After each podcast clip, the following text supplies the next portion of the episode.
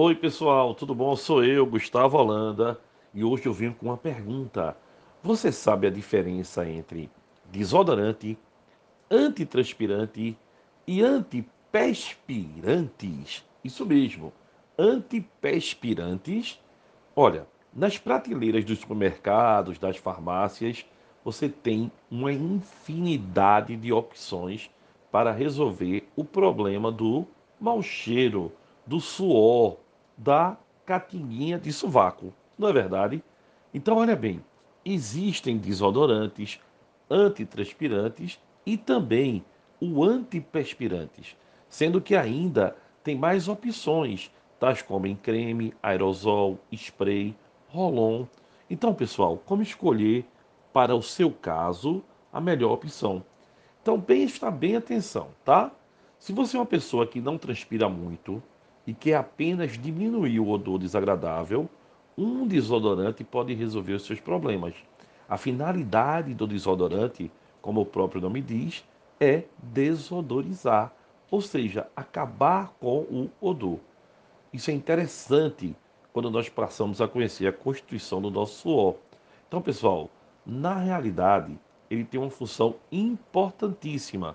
O suor tem a função de manter a temperatura corporal, porque quando ele evapora, o corpo é resfriado.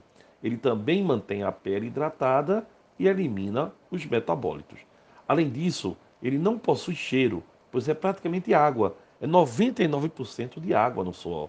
O restante são íons como potássio, cloreto, sódio, amônio e alguns ácidos carboxílicos de baixa massa molecular.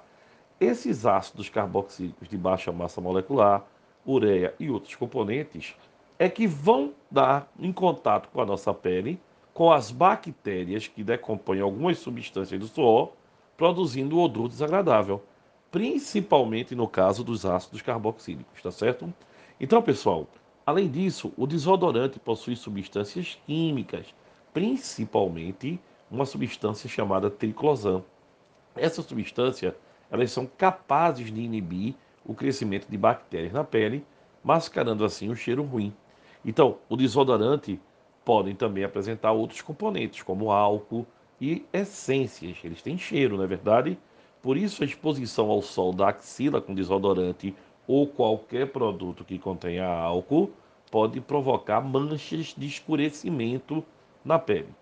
Agora, vê bem, se você transpira muito, e gostaria de, além de acabar com o mau cheiro, também eliminar a sensação muito incômoda de suor, aí a saída é um antitranspirante. O antitranspirante funciona como inibidores da transpiração e mantém o corpo relativamente seco. A mesma função tem o que eu falei no começo, o antiperspirante, tá? Pois a palavra perspirar significa transpirar insensivelmente em toda a superfície. Assim, nem todos os desodorantes têm ação antitranspirante, mas a maioria dos antitranspirantes tem também ação desodorante. Legal, pessoal.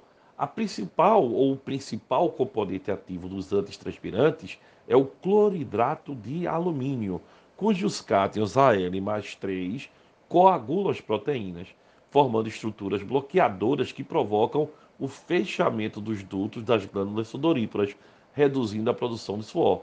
Por causa disso, pessoal, existe o risco, o risco de obstrução dos poros e a inflamação das glândulas. Algumas pessoas podem apresentar ainda irritação a componentes derivados do alumínio.